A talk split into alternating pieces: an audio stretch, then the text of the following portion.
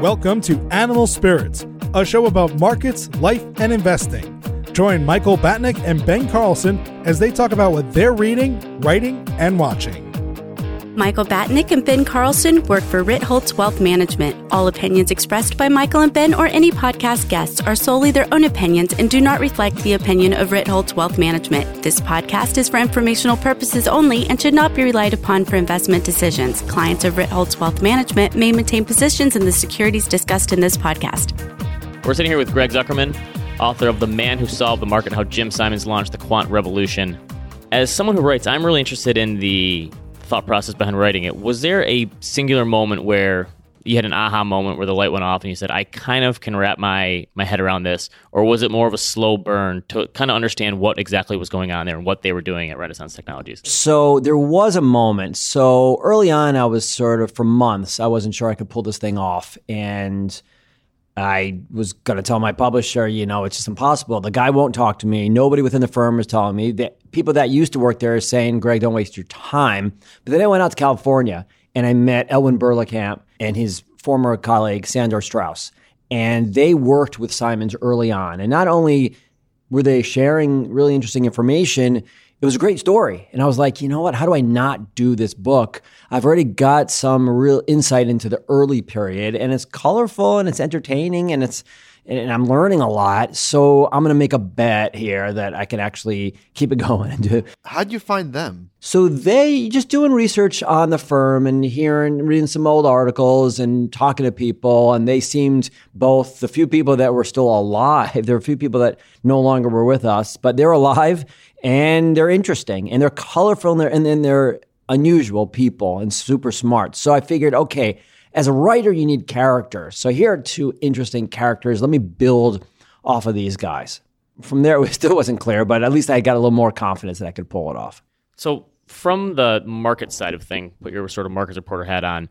Explain to me, if you can, what is the difference between what you think that Renaissance does and what high frequency trading does? Is there a big difference that that you can see between what they do in sort of time horizons or yeah, it, it, there is a huge difference, and I kind of went into it not sure of the distinction. But so yeah, so high frequency, it's all about speed and about getting in before you and I do potentially, and you know milliseconds. We're talking about what they do at Renaissance is fast, but it's not nearly as fast. And quite honestly, they've looked into doing high frequency, co-locating, and all that kind of stuff, and and they fail. Their machines are powerful, but they're not the most powerful. And they sort of tease each other a little bit that they're fast, but they're not as fast as these other kind of guys. So it's not about speed with, the, with them. It's a holding period of around two days. So it's not in and out, front running other people. It's about figuring out patterns in the market that you and I miss. And they are, they are short term patterns.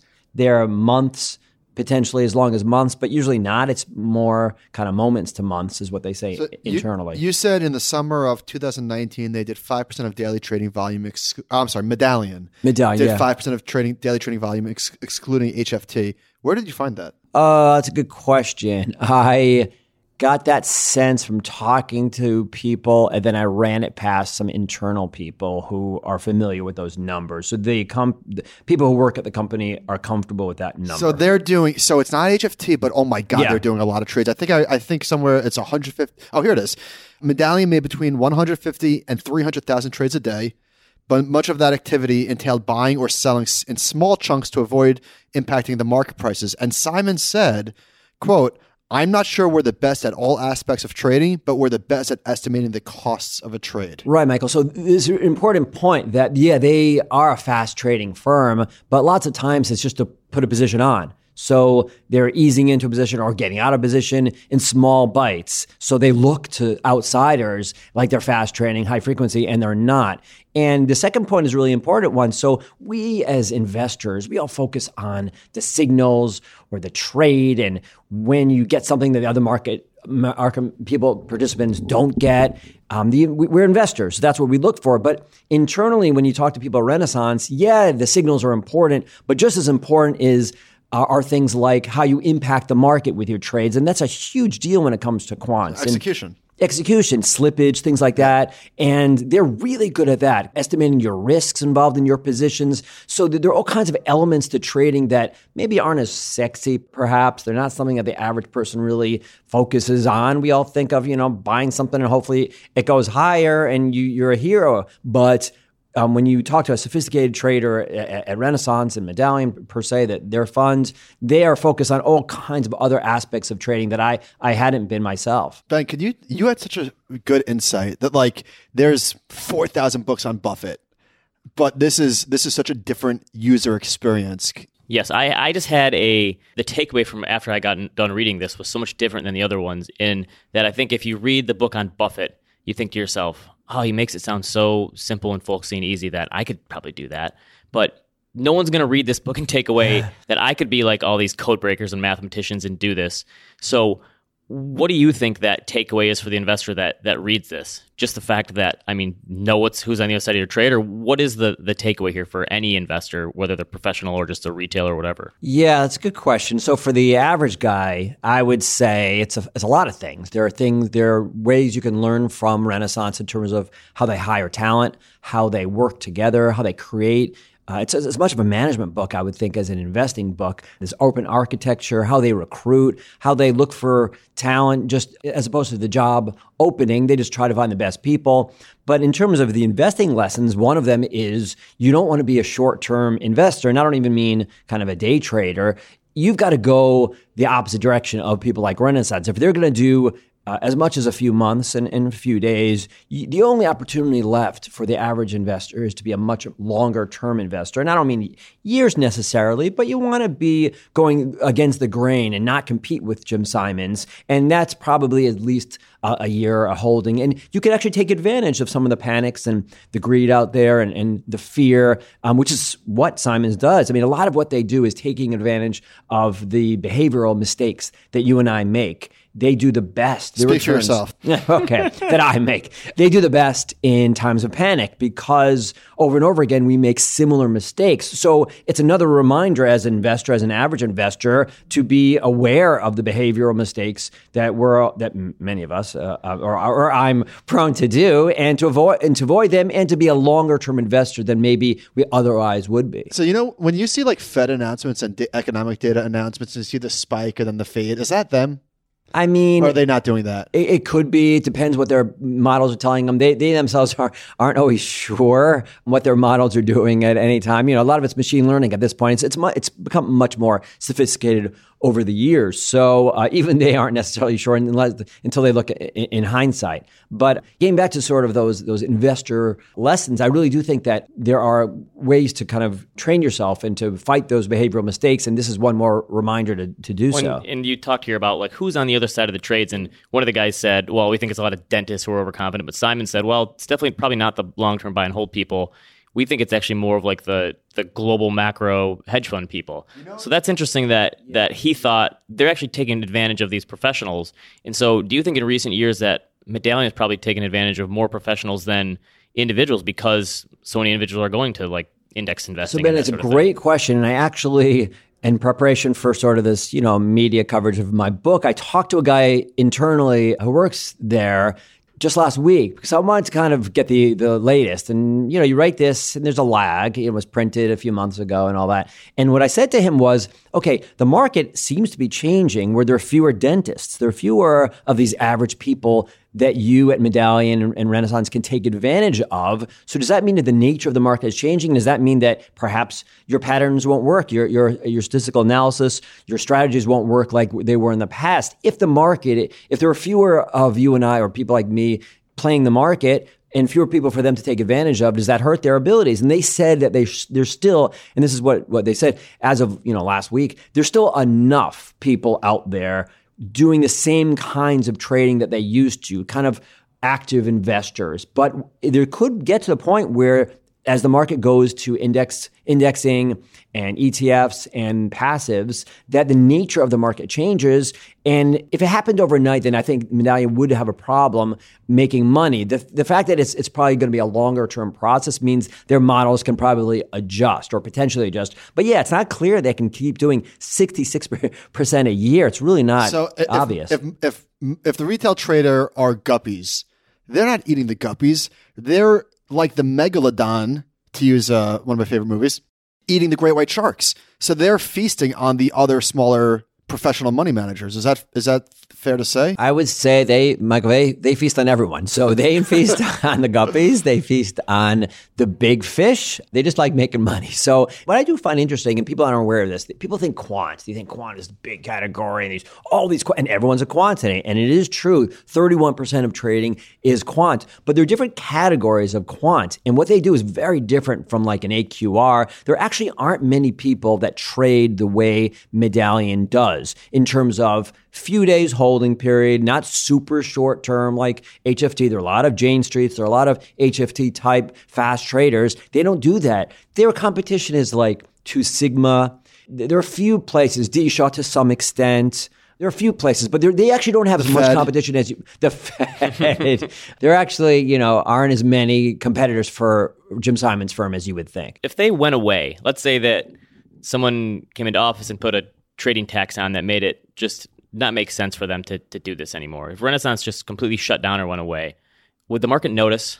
Would there be a big hole there, or would you think things would just continue to go on as they are, and it would be hard harder to notice? It's hard to tell, but I don't think the market would notice that much, which sort of gets to the point of are these guys net you know a, a, benefit to the society as a whole. I mean, you could make the argument. Well, they took hundred billion dollars out. They took a billion from from somewhere, right? And not only that, but they they've siphoned brains from all kinds of different areas of society, mathematicians, scientists. You know, I've made the argument to people internally and people close to the firm and that you know net net are they are they good for society? Maybe these people could have cured cancer. They're, they're so much smarter than you and i or again i don't want to speak for you than, than i am. Maybe these guys should have stayed in academia and all these kind of revolutions would have resulted. I'm a little skeptical perhaps not. They, have said to me what they, they respond is that a they're not that capable of curing every disease had they stayed in, in academia. And, and B, they do make so much money and they do generally do really good things with the money, not just Jim Simons, but other people too. So, and, and I agree with that. They've done all kinds of crazy, so interesting. Very philanthropic. Yeah, in Africa, all kinds of places. So I, I would argue that net, net, they're doing some good things for society with, with their money, or at least many of them are. So do you think that I mean, one of the early edges that they had was information. They they they compiled a giant database, and Mercer would say later, "There's no data like more data." Yeah. So that was their edge early on. They had better data. Is that does that edge persist? Is that what where their edge is? And how many people could like this is sort of separate related question? How many people in the organization can explain what they do? Like really explain what they do? They're pretty sophisticated internally, and I think many of them can explain the approach. Uh-huh. They can't necessarily tell you why they're up this year, yeah. that kind of thing, but these are really remarkable individuals, and I don't say that in you know I don't be laudatory. They're not. I'm not saying again. Maybe they should be doing other things with their time, but they're pretty impressive uh, individuals in that they're worldly. Many of the people they travel. Some of them are, are not from America. They're from all over the place. They they have a a remarkable collection of talent, people that could be working, you know, Google and Facebook kind of thing, but have chosen to tackle the market's challenges. You know, in, in that regard, they're kind of unique. So, so these people, I think, can explain what they're doing. Uh, what was I forgot? What was the first part so of your the question? first question was the informational edge. Oh, that's a good question. So I would I would say until around I don't know 2010 maybe they had a real maybe 2005 they had a real advantage over everybody else Today, not as much. They do have data that nobody else has. So, someone explained it to me as follows. Let's say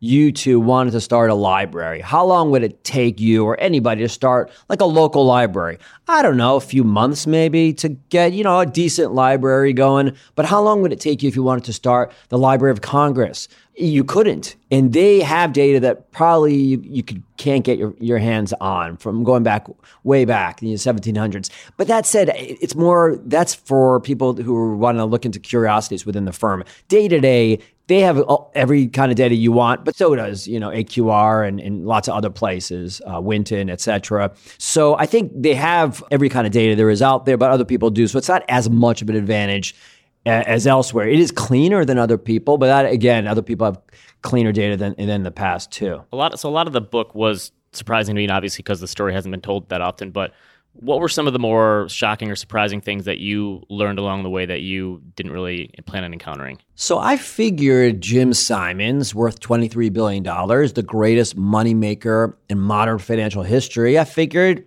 he came up with algorithms that uh, anticipate where the market's going. He's got a few ones that he worked on. He's a mathematician. He's one of the greatest geometers over the past 50, 100 years. And yet, the more I looked into it, it was a little disappointing to find that, or in some ways maybe reassuring, he wasn't the one. It was a group of people around him. And he is great at hiring. He's unbelievable manager. You can learn from him in terms of uh, dealing with these personalities and these big brains. But he himself never came up with any of these of the algorithms and the, and the signals. He, he participated in the meetings. He asks great questions. He encourages. He pushes. He does all that kind of stuff. And that's kind of why I focused as much on these other characters in the book. And there's so many interesting ones around him: Bob Mercer, Peter Brown. Who was the, the junior associate? People. The junior associate that solved the glitch that was almost fired. Oh, David. Ma- David Magerman, yeah. yeah. So when, when, he went to Mercer and said, "Here it is," yeah, yeah, and Mercer was like, "Oh, you're right." so, so to your point, Simons was the architect of the team that managed the investments. And there was when he said to Brown and Mercer, like, in order to really scale this thing, they had to get into equities, and that was like the the code that they couldn't crack. And he said, "I'm giving you guys six months, or I'm pulling the plug." Yeah, I mean, it didn't have to go this way. It yeah, yeah. Oh, that's exactly right. Right. Until 1994, they were successful, but they were about $800 million as a hedge fund. And back then, that was sizable. Don't get me wrong, but they were capped out at $800 million. So beyond that, unless you get into equities, you really can't. Some of these markets, soybeans and other kind of stuff, are just too narrow. So they needed to make stocks work, equity trading work, and they couldn't. They spent years on it. Super smart people, Robert Frey, other people, tried and failed. And Mercer, as you suggest, Mercer and Brown were brought over from IBM and they tried and failed and it took they had to figure out this glitch i write about in like 1996 and that, that then they were off to the races. But right were it not for that glitch and david magerman and, and them figuring it out maybe someone else would have you don't know but maybe not. And then yeah we wouldn't be here talking about the greatest money-making machine modern finance has, has ever seen. So did simon single-handedly make the entire office smell like a bowling alley is that is that possible? I mean, we were trying to figure out. Is Are he, bowling alleys allowed to smell like cigarettes today? Uh, maybe not anymore, yeah. but he has to be on the pantheon of greatest smokers of all time. yeah, he, they, unless they just really invested in the ventilation system. Sure, there. pantheon of geometers and pantheon of, of, of smokers. The great thing about Jim Simons is, firstly, he's an older guy, so older people don't care. So, and he's Jim Simons. So you'll be talking to him. You know, I've sat in his office and he doesn't say, Greg, do you mind if I light up? No, no, no. There's none of that, Greg. Do you mind if I light up? He starts lighting up and the smoke's in your face and you either choke and talk, keep talking to him or you leave and you're not leaving, you know, you spend time with Jim Simons.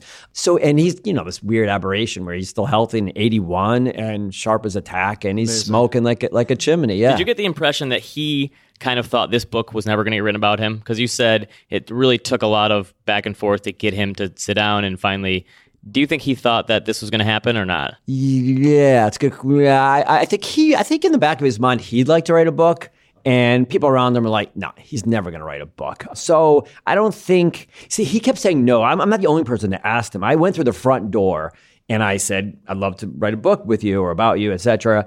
And he's like, no. And there's people are like, no. And I wasn't the only person. You think I'm the only person? So I think he figured if he keeps saying no, then no one's going to write about him. And he's 81. So, you know, that's it. But, right. So I'm not sure he thought I'd be as persistent and obstinate as I was. So, yeah, that was the thing that I think surprised him that I kept going on it. So there was there was a part in the book where I wrote in the margin odd stats. There was this person on Twitter who had this account called Odd Stats, and they would just do some random data mining and whatever, whatever. And it was sort of for laughs, and it was you know a joke. However, there was a part in the book, and I'll just read this quote did the 188th five minute bar in the cocoa futures market regularly fall on days investors got nervous, while bar 199 usually rebounded? Perhaps bar 50 in the gold market saw strong buying on days investors worried about inflation, but bar 63 often showed weakness. This blew my mind. I mean, uh, uh, were they really doing stuff like this? Yeah, yeah. So they broke up the day. Just explain to uh, your your listeners. They broke up the day into bars, and the question. Then you can compare the bars. Uh, and that was, I think that was Henry Laufer, who doesn't get enough credit. He's this guy down in Florida now, multi-billionaire, very liberal, uh, even more liberal than Simons is in his political leanings. There's a whole mix there, and there's lesson there. And you know, how do you run a firm with so many different political-minded people? But yeah, so they played with breaking up the day into bars and eventually they got into i think five minute bars was and below that it didn't really work above that wasn't as efficient and yeah they got they broke it down you'll read about it in the book but yeah they got into five minute bars I mean, yeah. this is the stuff that we laugh at, and this is what they were doing. And it's just it, it blew my mind. And I, I was also surprised that they don't have like, okay, here's their equity sleeve. He's these these are their futures. This is the bonds, currencies. It's one model. It's that's unique about them. That's a good point. That um, you talk to other firms and there are different models within the firm, and partly that's so that people can get paid differently. And that's another thing. Jim Simons pays his people. He incentivizes people to keep working with each other. The way it was explained to me is if you're going to get coffee for someone or you're cleaning the data and you're doing a, just a really good job, you're going to get paid. It's not just the superstars. I mean, the researchers are the sexy titles within the firms, researcher, but other people who collect data, that's important too. you said the average employee has fifty million dollars in the fund. Did you get a sense? Was that skewed big time? Or it's skewed, yeah. so, okay, so did, did was a median like a million or big? I would think it's oh, I think it's probably more than that. Yeah, Okay. it's it's crazy, and that's partly why they don't lose people. And when they lose people, it's a great self-reinforcing kind of system. When they lose people, they're so wealthy that they're probably not going to go work for Wall Street. If you've made a lot of money working for Renaissance and Jim Simons. Why are you going to go work for you know some rival? Go go buy an island or an Alp who, or who- something. Who, are these researchers? Like, it's not. You said it's it's traditionally not people in finance. It's people in weather and medicine and whatever. Like, what were, what do these people do? Yeah. So it's not just even that they're PhDs. So everyone thinks, oh, well, oh, Simons has a lot of PhDs. I think he's got. Sorry. So the point is, it's not just mathematicians. I guess. Like, so, Y- yes. And it's not just any mathematicians. These are scientists, these are mathematicians who were the tops in their fields uh, physics. Um, they get a lot of uh, astronomers. They love astronomers. what do they do? When, what do they do when they get there? Yeah. They have problems. They figure out problems. It's all like it's a scientific. They're trying to figure out patterns, looking for patterns that you and I don't see, and what's affecting the market that you and I aren't aware of. So we all, everybody is aware of you know earnings, and then you think of alternative data. So we're piping that in. It seems like from the from Simons, Jim Simons people, there are many more factors affecting the market than anybody else is aware of. And I, I, I frankly, I, I haven't discovered all of them or what they are that, that we don't appreciate but I do realize that they appreciate many and they understand many more of them. So they hired these guys like a David Donoho, who's a top, su- superstar at Stanford. So again, he, he, these are not just PhDs, they're the tops of their fields. And Simons will say, come work for me. You'll get paid a lot, but more than that, you'll just do the challenge of it, and you'll figure out how to improve our system. And it's a it's it's really uh an engineering problem as much as it is uh, investing when it comes to piping in the strategies and the signals and putting it all into one system, as you suggest. And that's the beauty of it.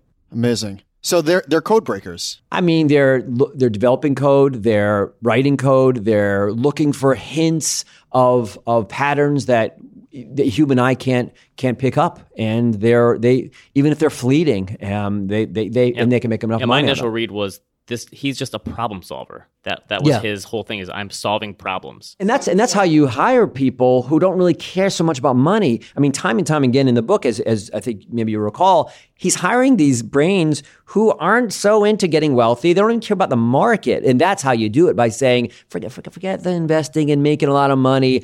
You can solve a problem, but then once you're there and you start making a lot of money, then as we all know, how do you turn that down? How do you leave? So dumb question, or maybe not. Let's say that Simon said to you, "Hey, Greg, thank you for doing this. Great job. I'm going to open up the fund for you. How much of your money, percentage wise, would you put in this fund? Okay, the Wall Street Journal wouldn't allow me. I would have to quit. Well, of course. and and would I do that? I, I would. Um, but I would put. I, honestly, I would put ninety percent of it. I really would. Now, you know, maybe that's silly and the returns won't be as good going forward. I don't think the returns can't, how can they be as good as 66% a year going forward? But knowing just the talent level, the dedication, there's a sort of an energy within the firm too that you wouldn't necessarily expect given that these are academics. But once they get over there, it's high energy. There's a lot of pressure on them, but not crazy pressure. They work together. Yeah, it's a pretty well run organization. So I would put, if, if I uh-huh. hypothetically was able in. to, I'd put nine. I'm all in. Yeah, So there to go. the extent that somebody can solve the market, they actually did. I mean, listen, let's let's be clear. They only get it right barely more than half of the time. So let's not go overboard here. They don't get it right all the time. They're just sort of more like a casino where the casino also doesn't get it right. Well, if you're doing a three hundred thousand dollars, three hundred thousand trades a day, and Yeah. you have a tiny little fraction of an edge, Yep, yep, that's it. So yeah, yeah. Listen, they're they've beaten everybody else, but there are other good investors out there. And one thing that also shocked me in my research, I figured when you talk to a guy who's been at Renaissance and has made a lot of money.